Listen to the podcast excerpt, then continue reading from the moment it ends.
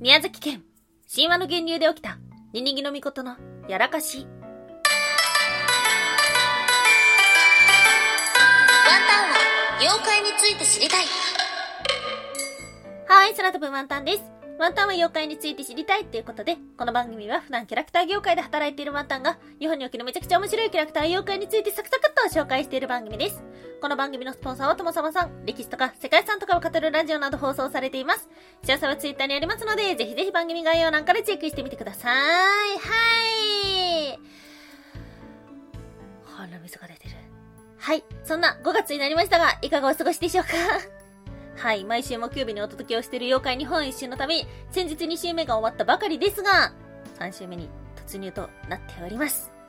まあなんでこれを続けるのかというと、えー、1年間やるのにちょうどいいから。これが一番ですね。で、あの、何か変わるんですかっていうふうにこの間聞かれたんですけども、えー、正直そこまで大きく変えるつもりはない。やっぱりひたすら、こう、日本中の魅力っていうのをお届けをするっていうことをしていけたらと思っております。で、日曜日と大きく違うのは、あの、話が広いっていうことですね。日曜日の方はワンタンの気になる妖怪のお話をしてるんですが、木曜日の方の都道府県のお話は、都道府県にまつわる伝承っていう風に少し広いくくりでお話をしていくことになると思います。まあ、メジャー妖怪っていうのはもう紹介しきってしまったっていうのがあるので、なので、まあ、神話のお話だったりとか、お祭りのお話だったりとか、昔話とか、民族学とか、伝承とか、そういう風にちょっと広いお話をしていけたらというところです。はい。ということで、今日は、そんなちょっと広いお話から神話のお話、今日お届けをする都道府県は、宮崎県。はい、県中出地は宮崎市ですね。うん、ここが一体なぜ神話の源流と言われているのか。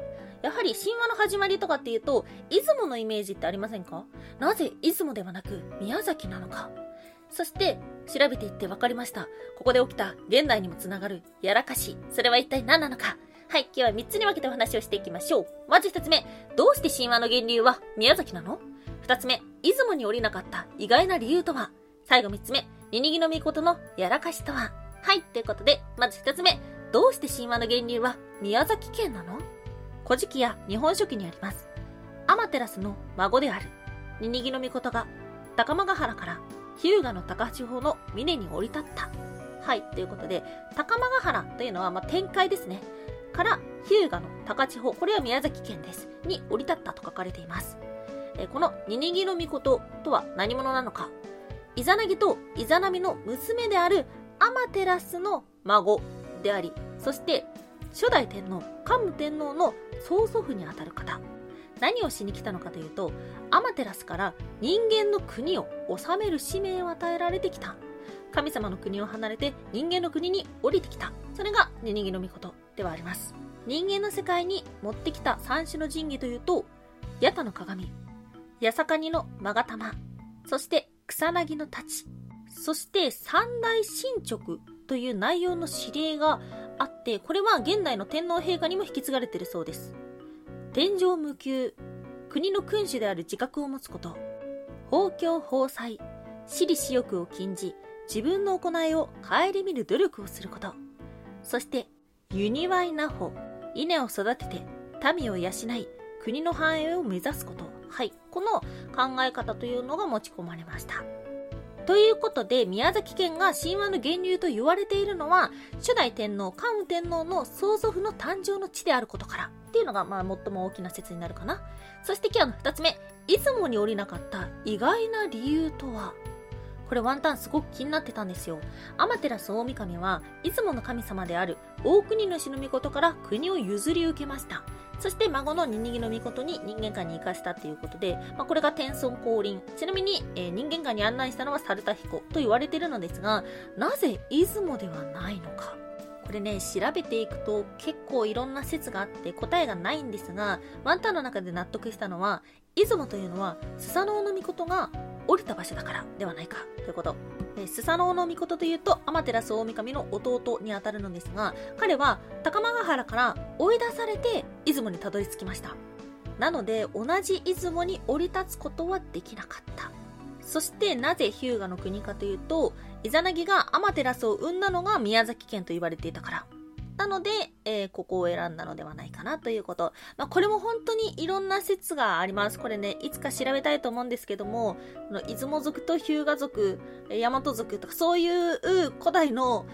いろんな派閥の話が出てきたりしていて、ちょっと一つに収まりきれなかったので、今日はこの辺の理由になってくるんですけども、まあ、出雲では行けなかった理由っていうのと、あとこの日向の国を選ばれた理由っていうのは、おそらくこの二つの理由ではないかなということです。ちなみにですが、えー、宮崎県に天照大神を祀る天の岩戸神社というところがあります。ここ行ってみたいですね。ワンタン宮崎県行ったことないので、すごい興味のある場所です。そして今日の最後3つ目、ニニギの御事のやらかし。これは衝撃的でした。ニニギの御事はとても美しいこの花の咲夜姫に求婚をしました。この花の咲夜姫はお父さんに聞いてみます。と言ってお父さんに言ったのですが、すると父は、うーん、じゃあお姉さんでもある岩永姫も一緒に嫁がせてくれという話をします。しかし、ニニギの御事は岩永姫の容姿が好みではないと拒絶しました。これが後々私たちにも影響してきます。実は岩永姫は強い生命の象徴であり、不老不死を司るものです。ニニギの御事に拒絶されたことにあり、この世界に寿命という概念を作りました。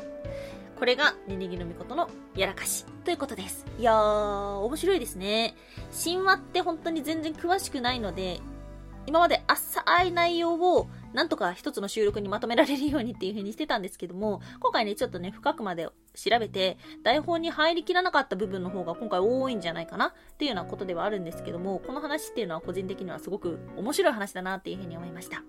はい、ということで、またね、ちょっとあの、妖怪の話をしつつ、この神話の流れっていうのをですね、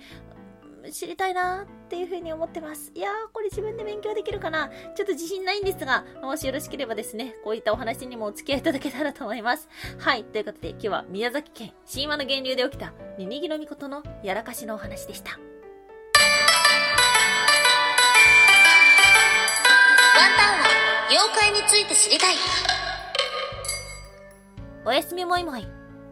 何が何でも美濁音。はい、おやすみもいもいというのはワンタンがポエムぷよこと言いたいコーナーでして、ポエムが何だかよくわかってないから、ポエムぷよこでしか言えないコーナーです。今日すっごいお腹鳴ってる。グーグーってずっとお腹鳴ってるけど収録に入ってたかな？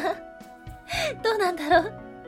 はい。ということで、まあ、ワンタンさんはですね、昔申し訳程度に芸能養成所に通ってたんですが、その中で、まあ、最初に習うことってね、だいたい腹式呼吸と微濁音なんですよ。じゃあ最初に習うって言ったら言い過ぎなんですけども。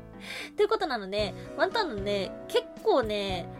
微濁音頑張ってる方なんじゃないかな。どうなんだろう。もちろんね、わざと、ガーっていう風に言う時とか、グーとかっていう風にする時はあるんですけども、台本読む時とかは、もう意識的に、なんとか、ではありますが、が、あの、微濁音っていうのが、簡単に言うと、あの、頭にんをつける発音法が、に、ぐ、げ、ごっていうこれなんですけども、これはなかなかできてる方なんじゃないですか？で、今日、なんでこれを言ったかというと、ニニギのみことってめちゃくちゃ言いにくいんですよ。これ、ニニギのみことで3回収録し直したんで、なので、これめっちゃ言いにくいなーっていう風に思ったので思い出しました。ワンタンが普段ライブ放送でやってる適当な喋りの中でも、割とね、美濁音は頑張ってる方だなっていうか、頑張ってるっていうよりも、完全に意識づいてるなっていう風に思ったのを、ふと思い出したというところです。はい。ということで、3週目に入った妖怪日本一周の旅の最初は、神話のお話でしたが、いかがでしたでしょうか？今回ね、結構ワンタンの理想的だな。時間配分がめちゃくちゃ理想的。やっぱこれぐらいがいいね。これね、台本にしようと思ったらこれのあと5倍ぐらいの量になっちゃって、浅い内容しようとしても、一気に削ってこれぐらいにしたので、ちょっと台本作りの方もまた引き続き頑張っていきたいと思います。はい。ということで、今日もお聴きいただきましてありがとうございました。以上、空飛ぶワンタンでした。